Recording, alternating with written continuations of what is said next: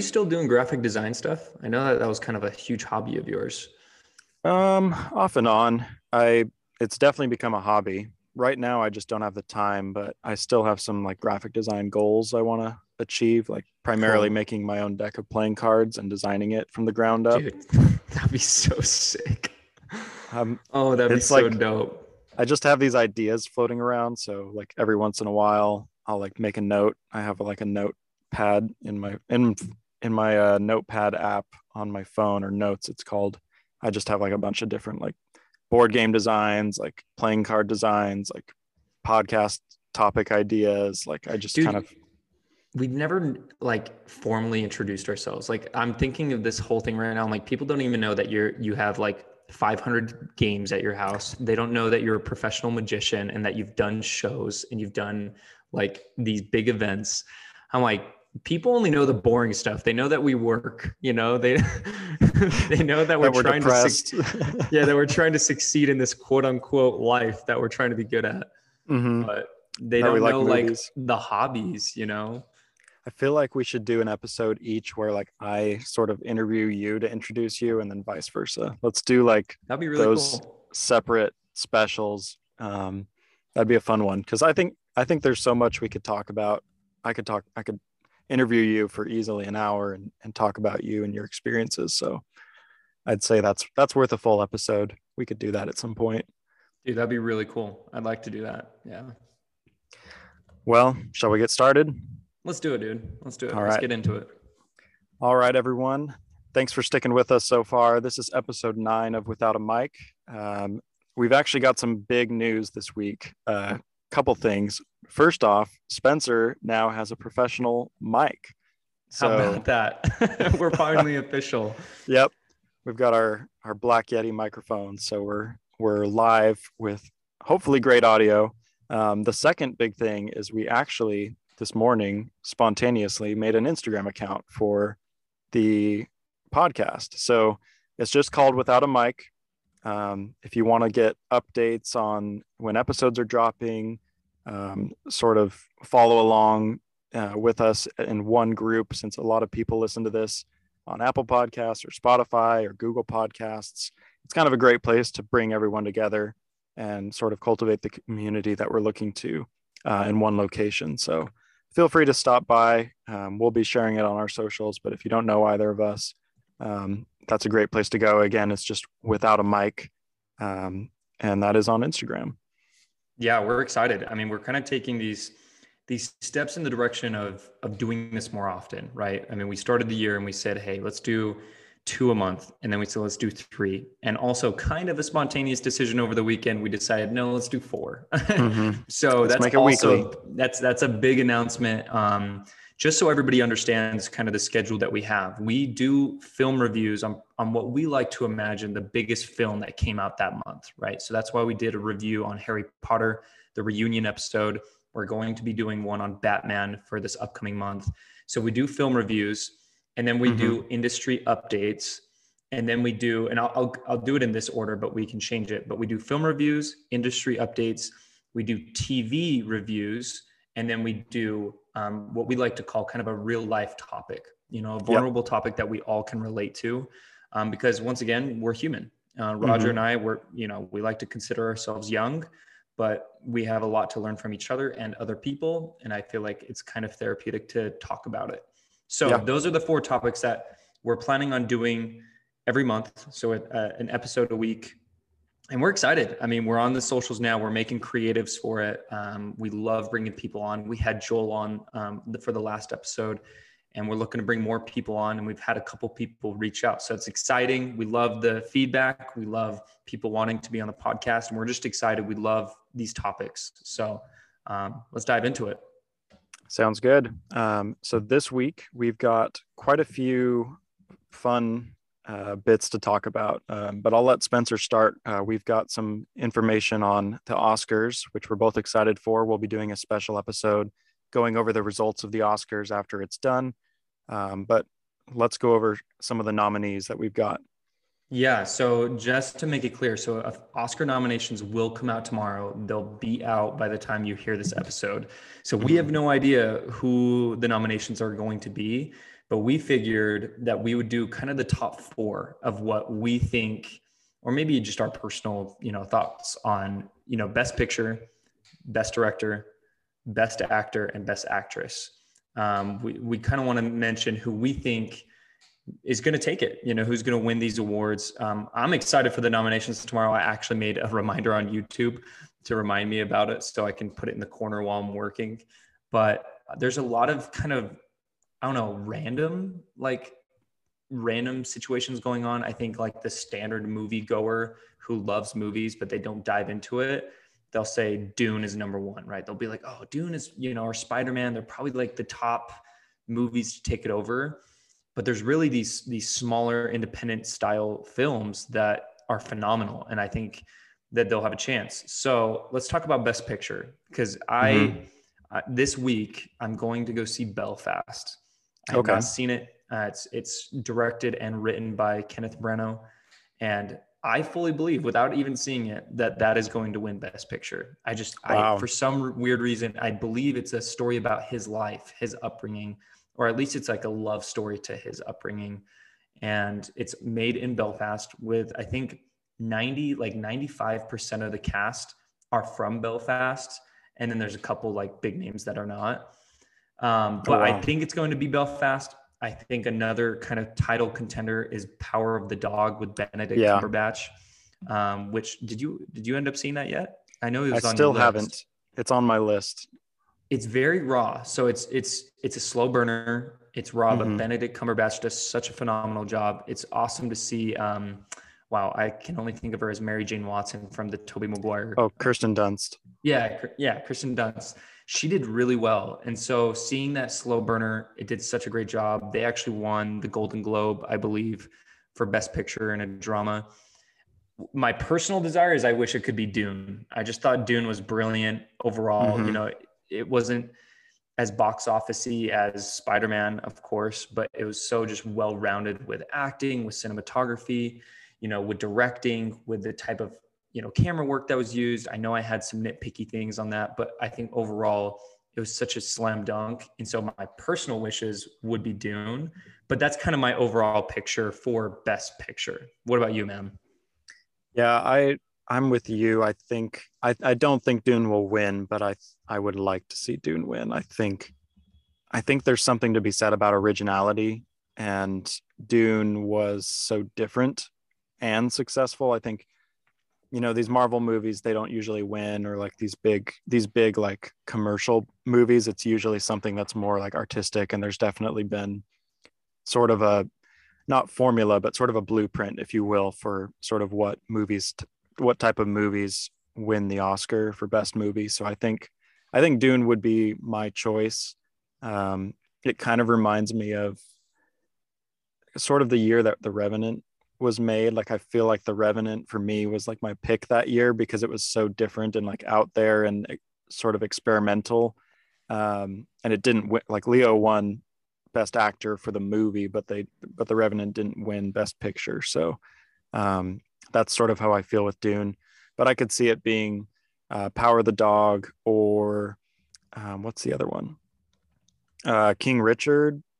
Is, yeah, that one? I forgot about King Richard. That is a good one. That's probably another one. I, I think that's a good lead into who will win Best Actor, but I, I think it'll I think it'll be Will Smith for for King Richard. Um, okay. I, I again I kind of I want to see say Andrew Garfield should win it for Tick Tick Boom, but I think it, I'm kind of that, that way on a lot of things. It's like I think it should be this, but I believe it will actually be this. So my pick would be Andrew Garfield for me, but Will Smith is who I think will win. That that's uh, honestly a really good take. First of all, I will say I don't think we really need to do director because I think whoever whatever the best picture is is going to be the the winner. So it's either mm-hmm. going to be Kenneth Branagh for Belfast, in my opinion, or it's going to be um, I forgot her name, but this would be her second nomination as Best Director for Power of the Dog, and I'm going to hate myself for forgetting her name. She, um, did she win? No, she it's got not... nominated before. Oh, okay. Um, let me see. Power of the. I was going to say director. Chloe Zhao won. Oh no, it's not Chloe. Um, it is Jane Jane Campion. So she oh, is. Okay Yeah, just real quick. And while I'm looking her up, I also think Denis deserves it, you know, for Dune, because mm-hmm. like you mentioned, the previous on-screen adaptation of Dune was so bad. And he brought this story from a book that many people don't like mm-hmm. into, you know, on, you know, onto screen as one of the most well sought after films of the year. So mm-hmm. um, I think he has a strong pull, but you know, I, I definitely think um, Power of the Dog or Belfast have kind of a stronger pull. But um, but to go along with Best Actor, because um, to your point, I am a huge fan of Andrew Garfield, and I feel like I'm getting a little bit emotional, thinking, "Hey, he deserves to win it." Um, I saw both King Richard and uh, Tick Tick Boom, and though they both are are based on true stories and they're both based on real life people. Um, Will Smith, as brilliant and talented as he is, he had the capability to watch homemade videos. He, he had the ability to watch how this person acted, how their humor was, how they talked, because he made a lot of a lot of videos, a lot of homemade videos. While in Andrew Garfield's case, not only was he singing, which he was not professional at doing before this film, Yeah, but it was also on somebody who, you know, spoiler alert, passed away. You know, I believe he was 30 before 35 years old. So there wasn't a lot of film or a lot of homemade videos to capture of this individual. So I thought it was in in regards to that playing field, Andrew Garfield really I just I think he deserves it. But I will say I think Benedict Cumberbatch kind of has Ooh. an upper leg with Power of the Dog he was so gritty and so meticulous and you don't know if you like him or if you hate him and i thought he did such a good job with that he has a range with the way that he does his dialects with the way that he does his acting the way that he does his emotions and so benedict cumberbatch is definitely not somebody to overlook but i think if it were up to me andrew garfield would be my choice it's so fun to see I, I feel like my favorite performances are the ones where an actor does something that's totally different. Um, like Steve Carell doing the Foxcatcher. Like, for example, I don't know if you ever saw that movie. Never saw um, it. It's based on a true story, but it's it's sort of a story of it's got Channing Tatum and, and Steve Carell, and he's a I believe he's a wrestling coach. It's been a while, but he's like a a dark, manipulative, like abusive character, which is mm. totally not his brand because he's very comedy.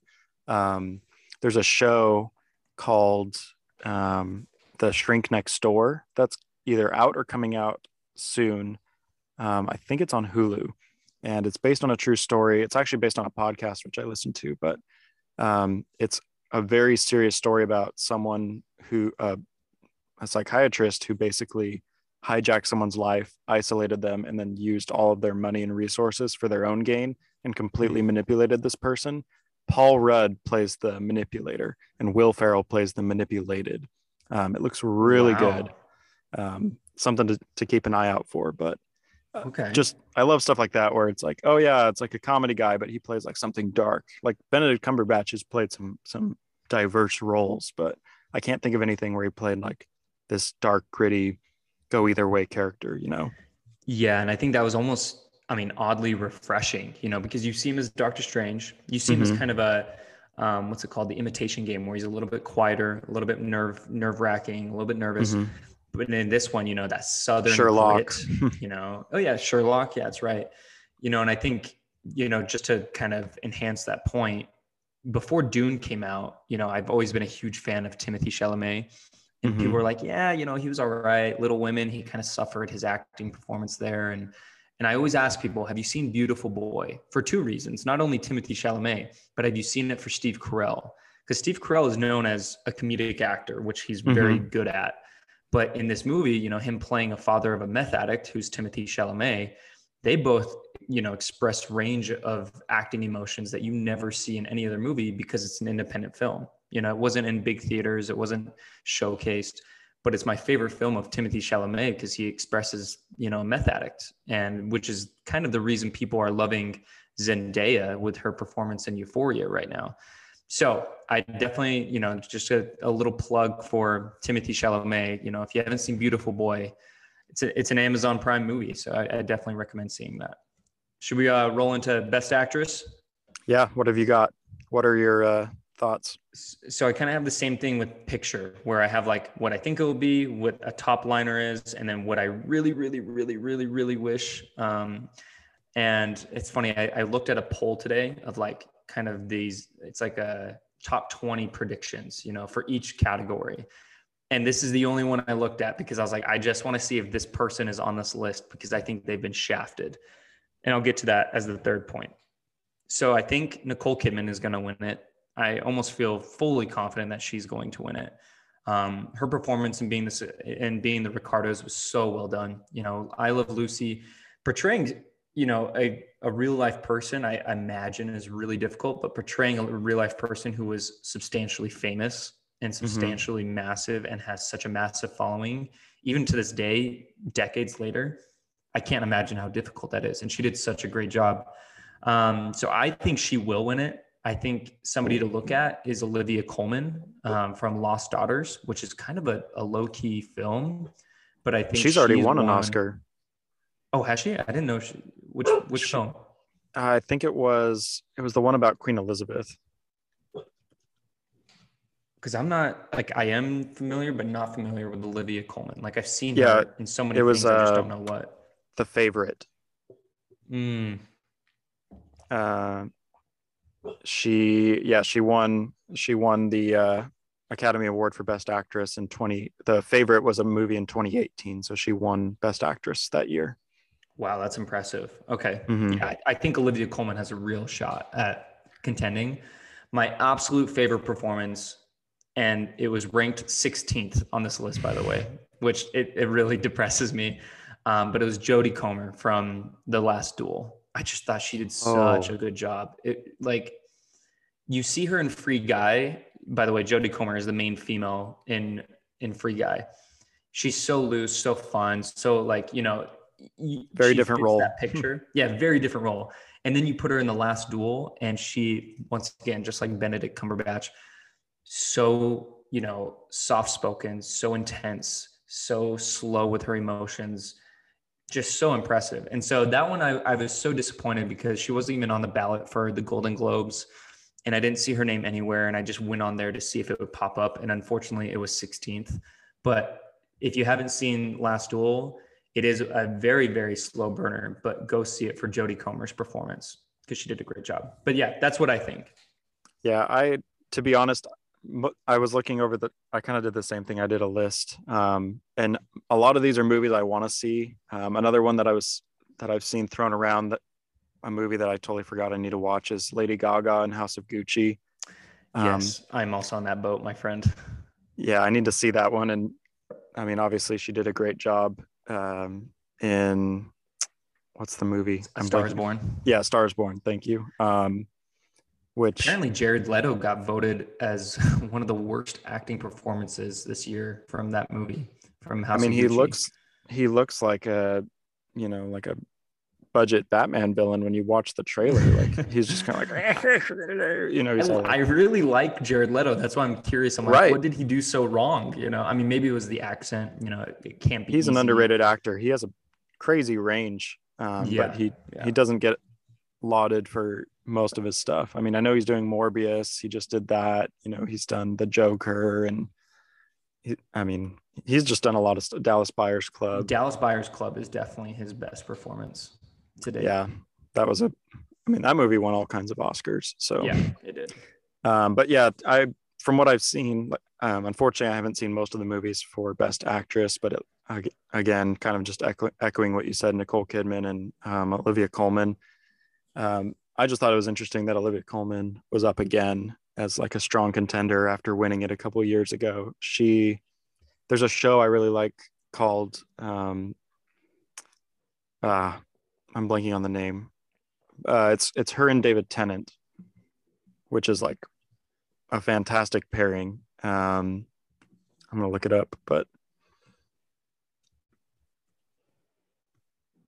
Broadchurch. Oh my goodness, I can't believe I forgot that um, one of my favorite like true crime, not true crime, but like kind of a dark, gritty crime show. But I first saw her in that um, and with David Tennant, and she did such a great job. But um, does David Tennant's name sounds so familiar? How do I not know who this is? He's the Doctor Who guy. I haven't seen You've- Doctor Who, unfortunately. I haven't either, but I just know him from that. he Oh, he really? played uh he played Barty Crouch Jr. in Harry Potter. Barty Crouch Jr. oh, okay. Yeah, yeah, yeah. He's the guy with the Okay, tongue thing, Yeah. Okay. but he's been in a lot of stuff. He's a he's a big name actor. Um, but they're both they're both fantastic actors, and that's where I first saw her. And then when she won the Oscar, I was like, oh dang! I mean, she, She- did a good job in the show. She seems to show up in kind of like she's obviously in big, big roles, but also she seems to show up in these smaller independent films. Oh my Mhm. gosh, she's in she's in the upcoming Wonka film with Timothy Chalamet. Yeah, That's she's just like- big. She's kind of like all over the place, but I mean, props to her. She's doing a great job. So Yeah, yeah. And by the way, that's you know that's a news bit in itself. If you didn't know, there is a Wonka, you know, kind of origin film being made with Timothy Chalamet playing Willy Wonka. So, I did not know that. Oh, you didn't? Yeah, there's some, there were some leaked photos that were awesome of him in the like the purple coat with the top hat, Mhm. and I can yeah, see that. I'm He's got the hair for it. It's going to be a musical, which I think is going to be a little bit interesting, Oh. but we'll see how it goes. Man, Gene Wilder was a great actor. Oh, phenomenal, phenomenal. He he didn't pass away too long ago, didn't he? Uh-uh. Oh man, that's sad. As well as Johnny Depp, great performances. All right, should we get into industry updates? Yeah, let's do it. I've got a couple. You've got a couple. Um, I have a big one. Uh, Do it. I Let's shared this it. with Spencer earlier today, but uh, I've I love fantasy, and you know, with we've brought we've mentioned this before, but the Lord of the Rings show, uh, the Rings of Power is what it's called, is coming out on Amazon Prime in September.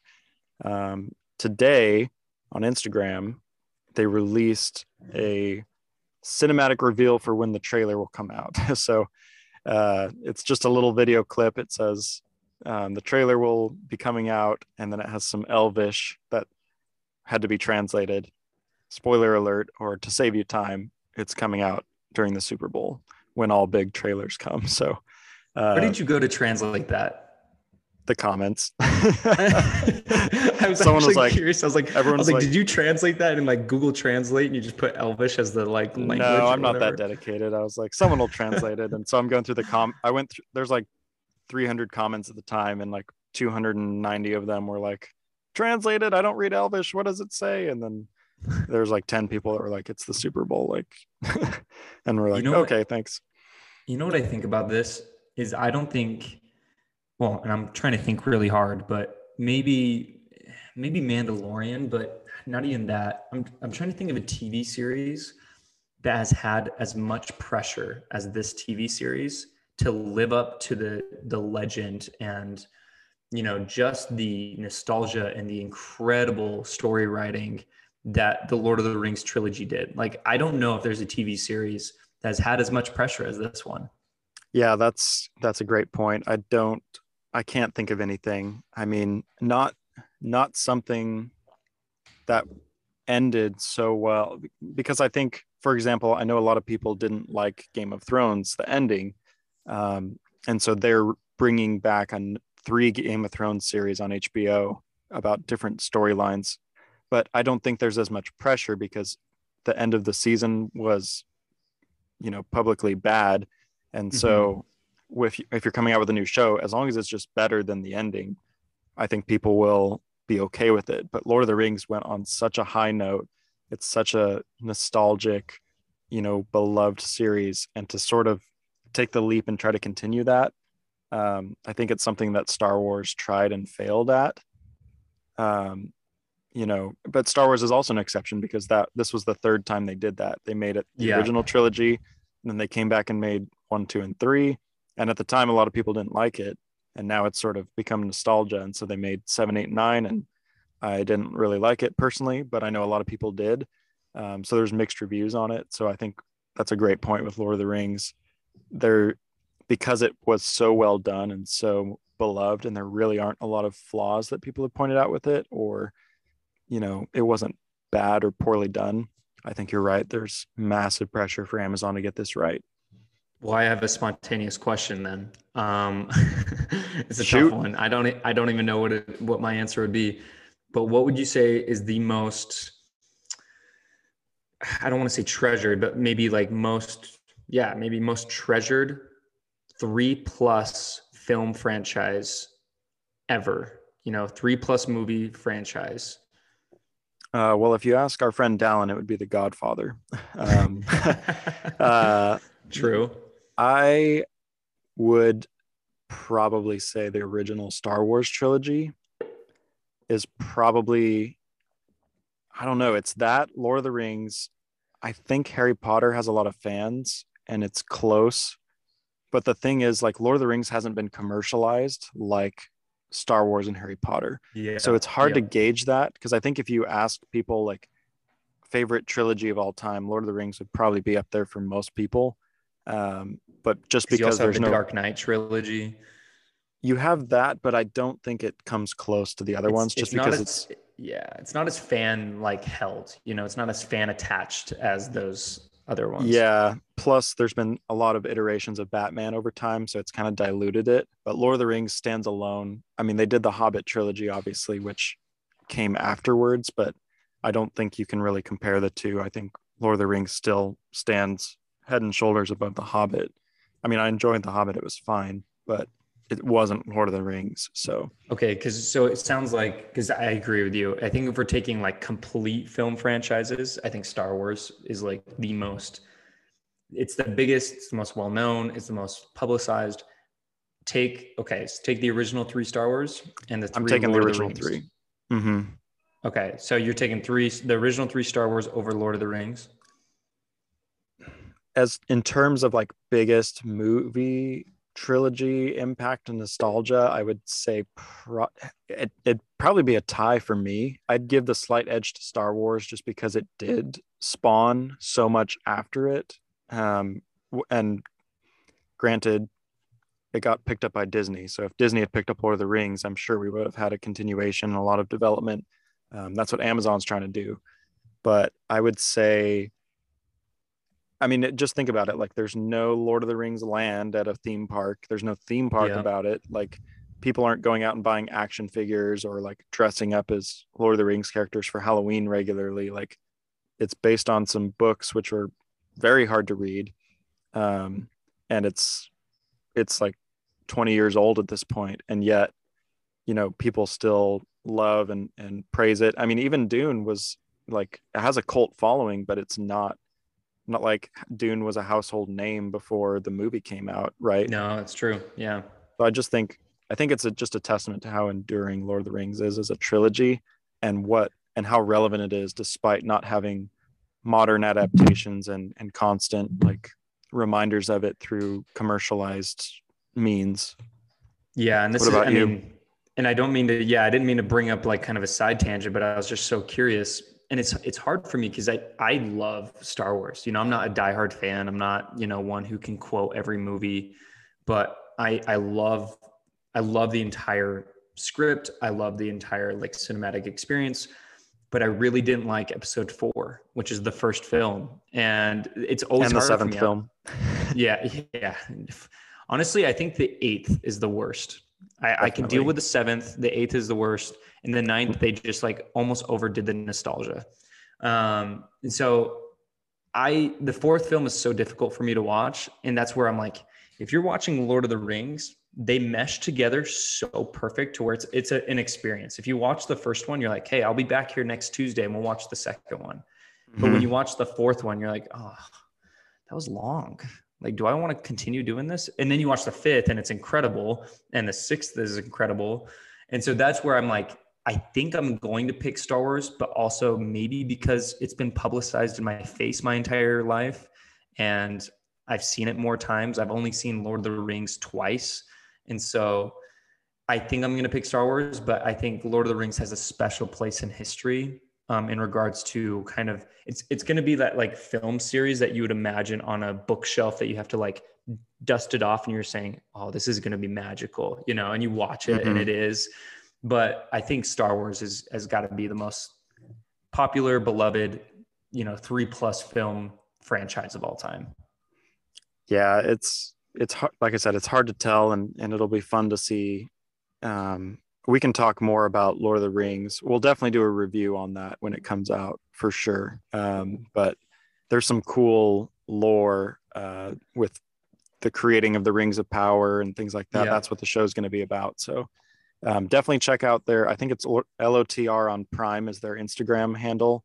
Um, but they've they released some posters last week of different characters like hands. So you've got like a gauntleted Sauron hand holding a sword, and you've got different like elves and dwarves and men holding swords and wearing rings and stuff. So really cool looking. Um, and then obviously this Sunday, Super Bowl is when the ad or not the ad, sorry, the uh, trailer will drop, the first cinematic trailer for the show. So definitely some stuff yeah. to be excited about there.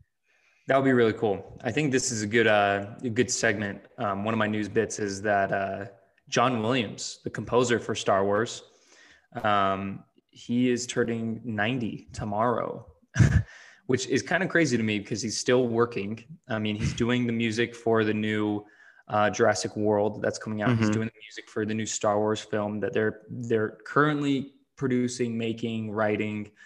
But for those of you who don't know John Williams really well, which I know you do, but if you don't know the name and it doesn't strike a bell, the biggest films that he's done, he composed music for Star Wars, Harry Potter, Indiana Jones, mm-hmm. Jaws, the Jurassic Parks, the Jurassic Worlds, and then some quote unquote smaller films. the Patriot, Home Alone series, Ferris Bueller's Day Off, the original Superman movies, E.T., and for those of you who enjoy sports and love Kobe Bryant, he composed the music for his Oscar winning short, Dear Basketball. So he's got quite the resume. and I think, as much as I think Hans Zimmer is the best today, John Williams will probably go down as the greatest of all time. Yeah, I was, I was literally about to say that. I was like, I know we love Hans Zimmer and his stuff is great, but there's not a single miss in that list, you know, and those are some of the biggest franchises ever made. Like hats off to him and and how impressive his music is. And and the thing is like for the first section that you listed and even most of the second section, I can like hear the sound, yeah. the music in my head specifically. Like it's one thing like Hans Zimmer does a great job of creating music throughout the film, I think, that is consistently high level, but there isn't a lot of Hans Zimmer music. Like if you think the dark knight there's not like one specific song that comes to mind. Like there's different parts of things i think. Like there's obviously the like done done done done done like that sort of like main thing. But you think jurassic park like you've got i can hear that music i think indiana jones the da da da da you know i can hear yeah. that i think star wars yeah. like every single one of them has like a specific sound like a specific part of the theme song that I can just recall instantly. Um, yeah, he's. I mean, first of all, I don't know where I was or why I didn't realize this, but I thought he was like, oh, maybe like late seventies, and here he is turning ninety. He was doing, he was composing music back in the fifties, like for films. So, and he was probably comp- composing music way before that as well. Mm-hmm. And the fact that he's still making music today for new movies and new series that are coming out it's it's absolutely astonishing it just you know what one thing that motivates me with that and the reason why i love doing this podcast with you is that tells me that he loves what he does he doesn't want to yeah. stop he doesn't want to rest he doesn't want to play golf you know he, he wants to keep going because he loves it so much mm-hmm. so I, I, felt like that was a good uh, a good segue from our star wars lord of the rings who actually who composed lord of the rings that's what i'm curious of um, I know it was directed by Peter Jackson. Um, let's see. Let's just do Lord of the Rings. Um, it was Howard Shore. What is? What else has he done? Um, he has done. Let's look it up. I know yeah, the name. I mean, it's it's a pretty iconic uh, score. You know that music was very iconic. Hmm. Um, he's done the Silence of the Lambs. Um, oh, great movies. I mean, he's done some kind of weird stuff. Like uh, Lord of the Rings is by far uh, his biggest thing. I think. Yeah, I'm just kind of looking over his wiki and I don't see anything that jumps out majorly. Like, there's movies that I like that he's done, but nothing that like ties him specifically to a movie like Lord of the Rings. Yeah, I guess he Um, did the Hobbits as well, right? Yeah, um, I believe so. I wonder Yep. if he's going to be doing the new uh the new Lord of the Rings. The new The Amazon Prime? series. Yeah. Let's find out. I don't know if that's Um, out yet. It'll show. I'm seeing no, it doesn't show it. It shows the, what he's working on for 2022, but it is not. Oh, wait a second. will be- I think I might have. Yep. Nope. He is doing it. Uh, Howard Shore and Bear McCreary, whoever that is, um, are doing the soundtrack for the Lord of the Rings on Prime series. Oh. So, Cool. Okay, so that's really cool. Yeah. Um, Oh, Mc, looks like uh, McCreary is known for The Walking Dead, um, Outlander, Agents of Shield, and Battlestar Galactica reboot. huh. Uh, Okay. I haven't really seen any of those, but that's Yeah, I mean, I know Outlander's pretty beloved on Netflix, but apart from that, you know, it's I think it'll be fresh, and that's what you know. That's one thing with with John Williams. You know what to expect. You know, you you know that orchestra, that you know that that that sound you're going to get. Mhm. But it is kind of refreshing to see what new people have. I mean, I keep forgetting her name, but the the woman that won Best Score for the Joker, she was phenomenal. Uh, she did Oh, such yeah. a great job with with her score, and so hearing that and kind of having that refreshing, I don't know, like first take is really nice. Um, let's keep going. Let's do it. Yeah. Um, so the next one that I was just going to bring up is last week Netflix released sort of a giant trailer conglomerate of all these movies that they're releasing this year. Um, most of them look like they're going to be typical Netflix movies, lots of action, probably going to lack a lot of story with big name actors. Um, so they're sort of like those cheap thrill action movies, I think. Um, from what I've seen, they'll be, you know, they did Red Notice last year. Um, they've done those zombie movies with Dave Bautista. Um, they're just kind of like these these action thoughtless movies, in my opinion. But a couple of the big ones that they have in that lineup for this year, um, I think by far the biggest one that I have, hopefully, high expectations for being the best one is Knives Out Two. Um, Very I- excited for that. I liked the first movie.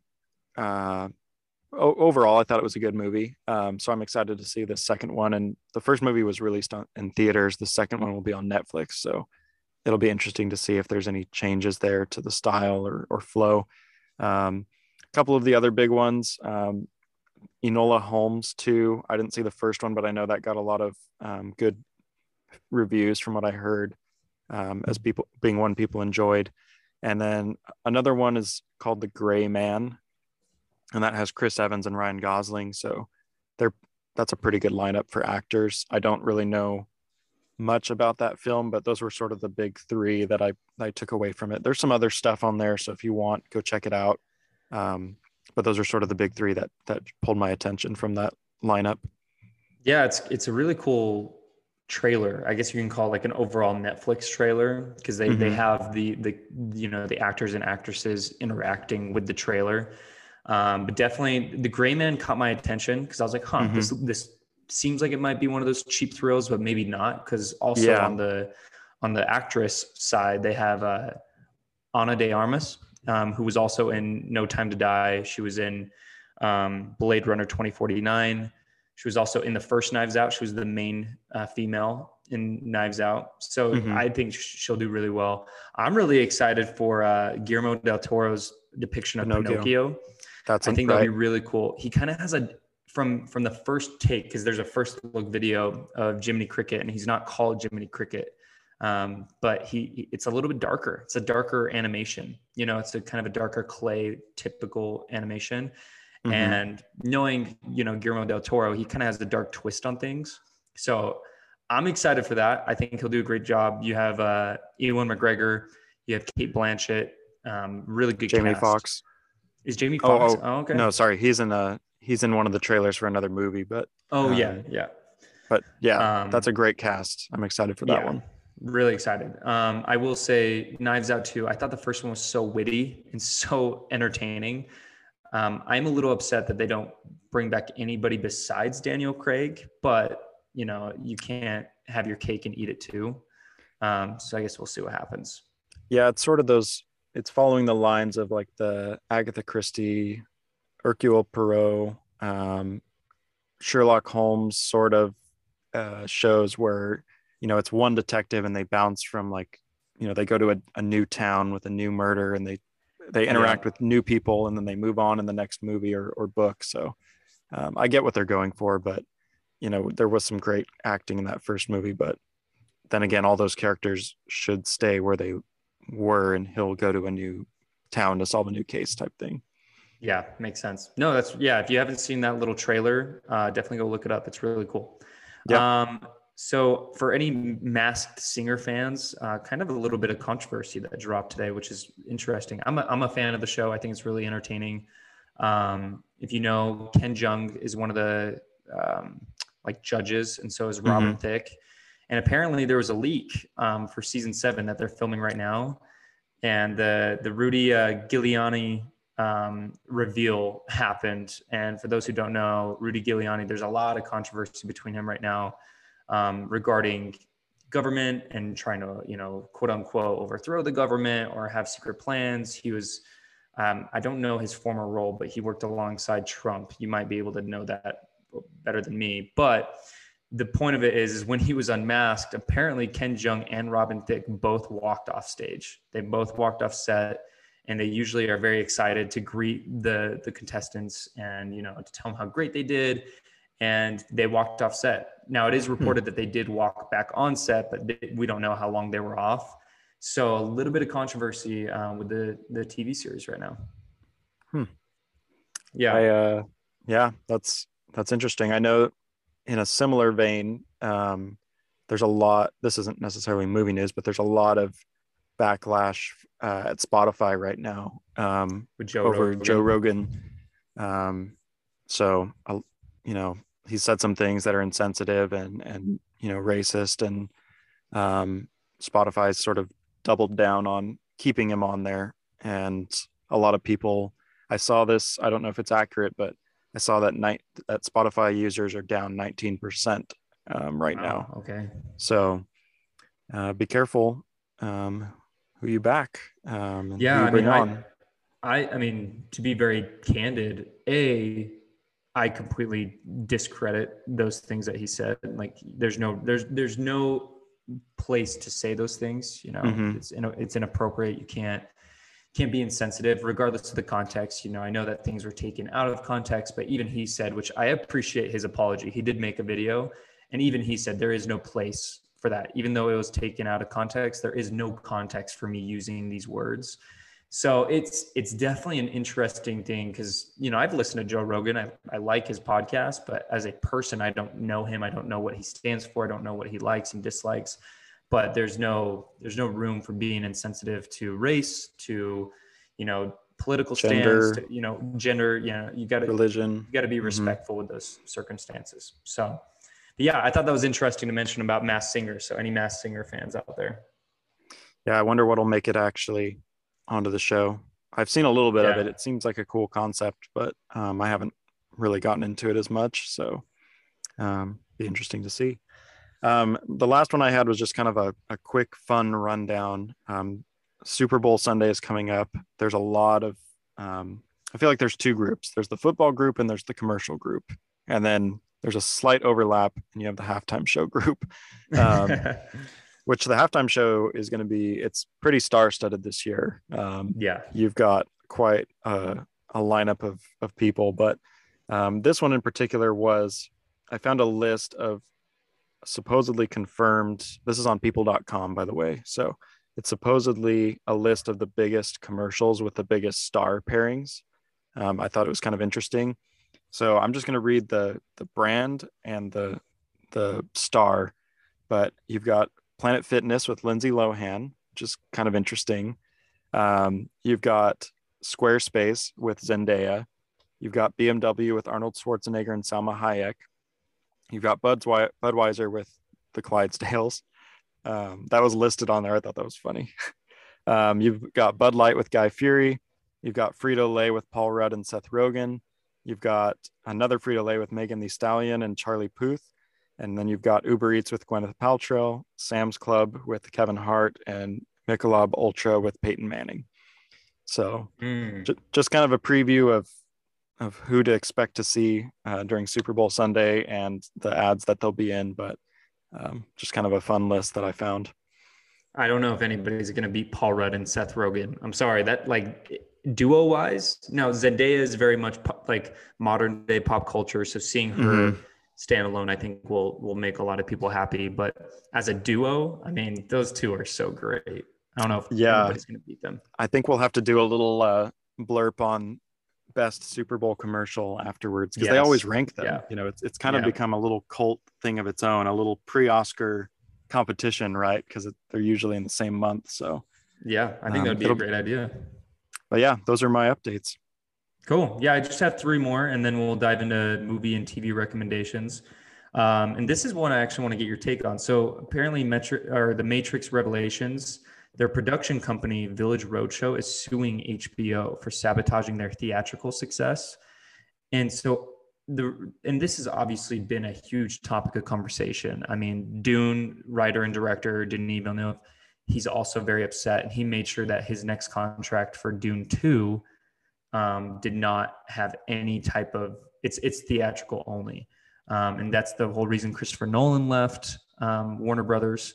Um, Scarlett Johansson had the same problem with Black Widow and Disney. Yep, yep. Mhm. So I'm I'm curious. I want to ask you, where are films headed moving forward? Because I know that streaming is so popular, and it, it's never been popular than it is now, or more popular than it is now. But where are we going with films? Are we moving back into the theatrical space because COVID is kind of becoming more contained or handled, or do you think we'll you know substantially move into the streaming platforms?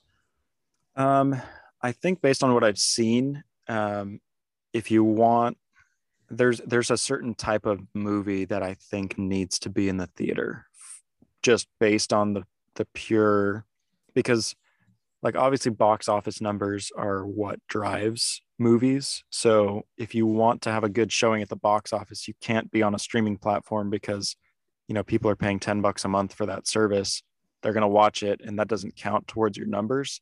Um, so I could I can see why like a Christopher Nolan, you know, Denis, all these sort of like A-list movies want to be exclusively in a theater because one makes them more money because they're getting a cut right of the box office revenue, and so when you sabotage your own ability to make money on these things, you know, no one's going to be happy about that. So I think if you're doing a movie like, you know, Knives Out or, you know, some of these movies that have shown up on Netflix or, or, you know, Hulu, they've, they've had movies come out, but I don't think there's any expectation like, oh man, Knives Out is going to make so much money at the box office. You shouldn't put it on Netflix type thing. But it's like, oh, if you're releasing, you know, Dune 2, like that's going to make a ton of money. Like Spider-Man No Way Home. Like, can you imagine if that was on Disney Plus, how much less of money they would have made?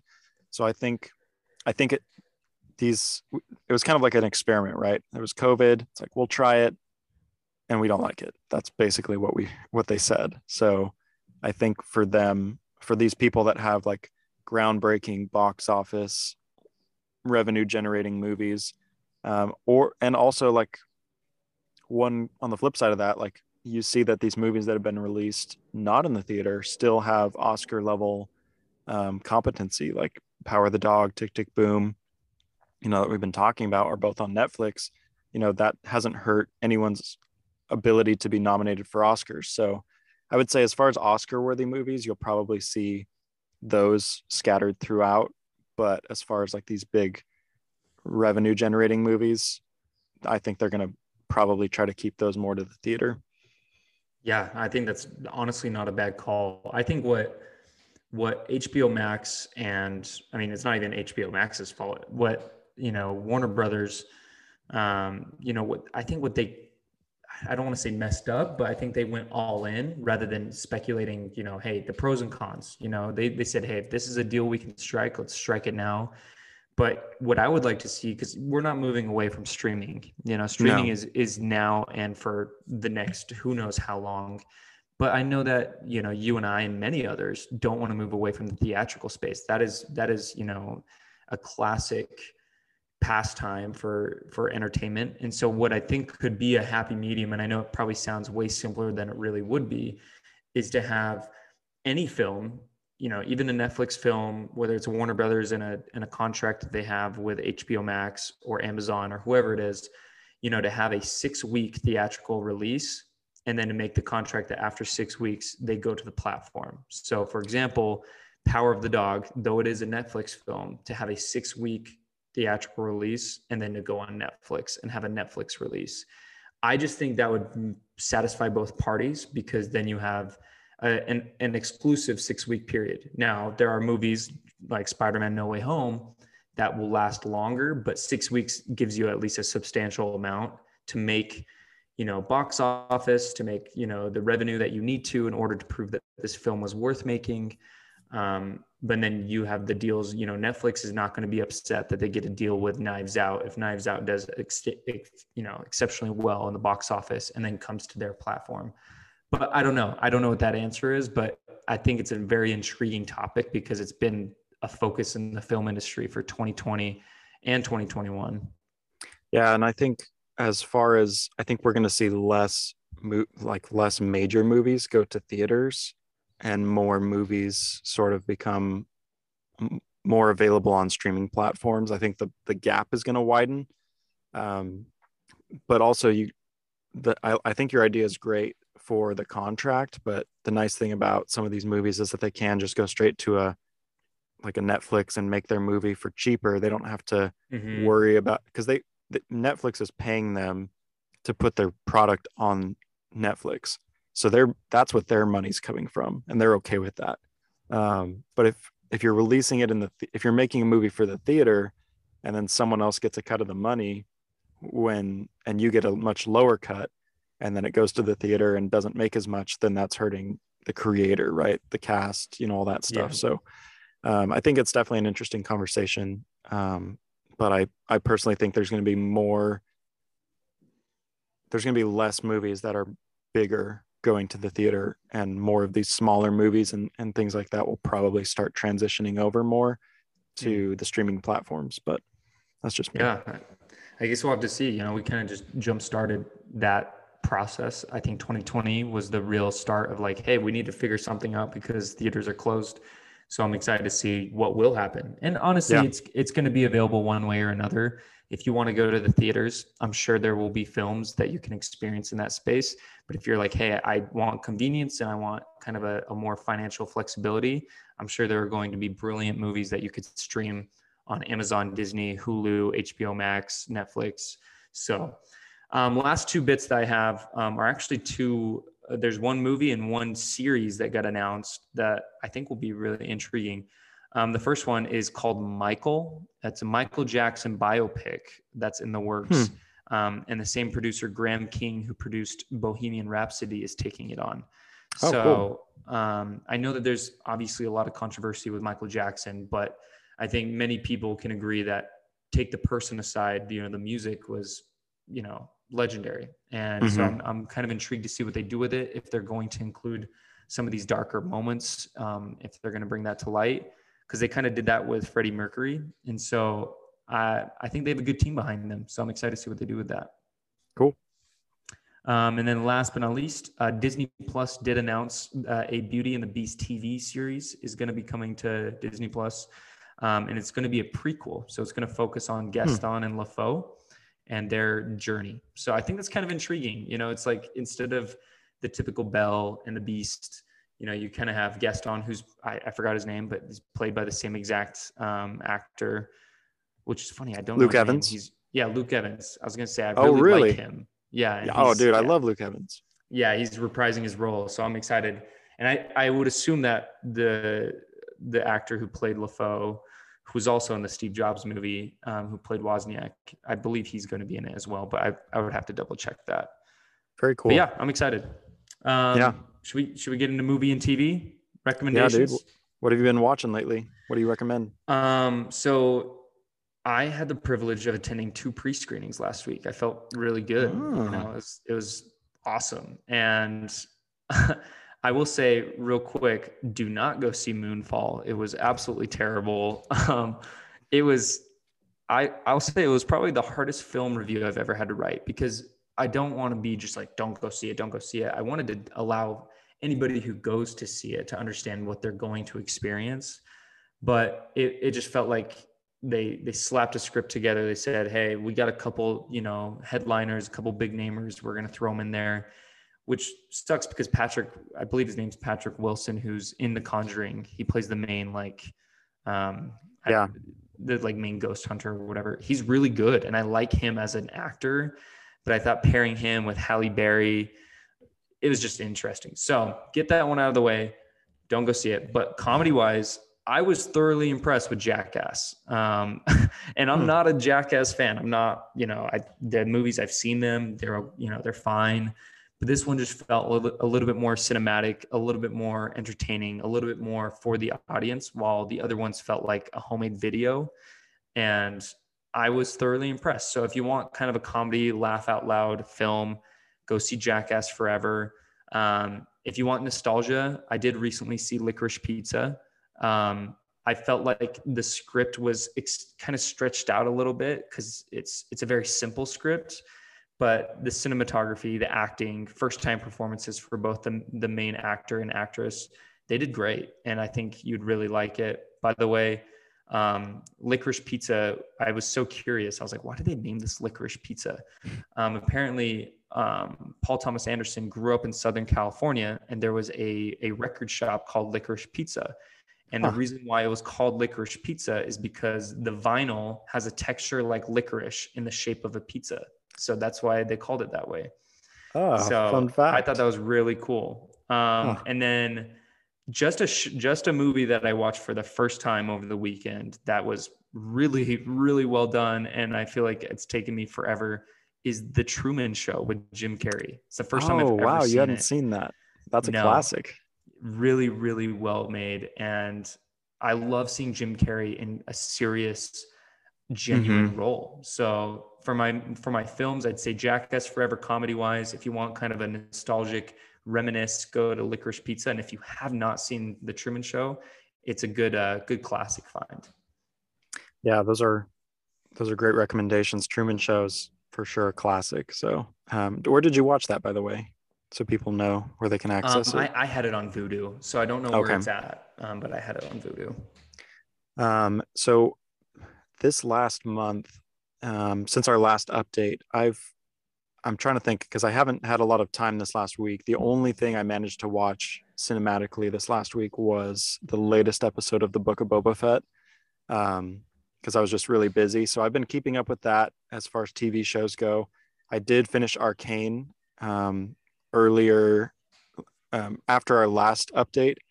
Fantastic, fantastic show. Again, I can't recommend that enough. It's like it's got a hundred on Rotten Tomatoes uh, still. So, and it's I, I part of it is just the animation. Like the animation style is it it's it's not the same as, but it reminds me of Into the Spider Verse with just sort of being groundbreaking.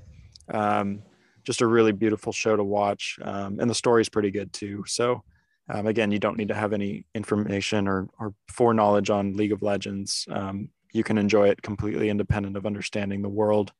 Um, uh, as a my my nieces and nephew have been watching Encanto nonstop. Every time they're over, it's on. So uh, that's another one. I'm sure everyone's seen it by now. The music in that one is definitely going to be winning awards, I'm pretty sure. So um, just to kind of tie it back. Um, actually, something that I did, it's not quite a movie, but something I haven't done in a while is I, I purchased a video game that I was excited to play for the story. Um, and the game is called Dying Light um, Stay Human. So it's a sequel to another game that was made a couple years ago by called Dying Light. And it's uh it's a story it's it's an RPG style video game where you play as a character who's sort of going through a zombie apocalypse, and it the gameplay mechanics are like parkour and hand to hand combat. It is sort of a horror game combined with an adventure game. Um, but the story in the first one ended in in such a cool way because um, you sort of got to pick your ending, but one ending was like the kind of the concept is the city is a contained zombie virus. So it's like walled hmm. off, it's isolated. The rest of the world is fine. And so you play as this character who sort of goes in from this sort of like CDC type organization to investigate what's going on. And then he sort of encounters gangs and, and power struggle and, you know, builds these relationships with people. But the very end of the game, he's sort of like trying to get out and he gets bit on the way out and he stumble he like goes through this storm drain and he crawls out and he's by like this playground in a in like a urban neighborhood with just normal people and he starts transforming into a zombie. So he's sort of like in trying to escape he effectively releases the virus. And so that was like a huge cliffhanger and i was like man this game looks super fun. I want to see what happens in part two. Um, and in the second game, it sort of starts off where the whole world's been infected and um, you're sort of like these humans that are trying to survive. But um, I'm excited to play that. You know, I've the story sounds really cool. Um, I'm only a little ways in, but it's definitely uh, pretty intense. So if you like video games, um, if you like stories, you know that that's a good candidate. Um, so that's sort of what I've been doing lately. Nice, dude. Yeah, that's I think that's our first like video game nod that we've had on the podcast. So that's that's really cool. And you know, who knows? Maybe that will be kind of a thing down the road. Yeah, um, who knows? You, I, I, you you'll be proud of me, dude. I uh I have actively been watching TV. hey. and I'm watching three three series right now. Um, and I put on my list, I literally have my notes to the side of my screen, and I put Euphoria, Euphoria, Euphoria, because um, season two has been some of the best television I've ever seen. Um, this the storyline is captivating, and I think for one main reason only is there's a focal point on multiple characters, not on one. And I think that was the difference from season one. There was a focal point on one with kind of these sub characters. You are equally invested in so many characters. Um, comes out on HBO Max every Sunday night at 7 um, or 9 p.m. Eastern so it's been great. I loved it. The camera works phenomenal. The music is phenomenal. Um, I have been I have been watching Ozark season four, which has been great. It's been gritty. It's been authentic. It's been slow. It's been it's been awesome. It's been a story that you you imagine you'd be watching. Um, Jason Bateman is just such a great actor. Um, very composed with how he's uh, portraying himself. Uh, my brother actually said that the ending is pretty wild, so I'm excited to watch it. By the way, Ozark season four is split up in two. So they made 14 episodes.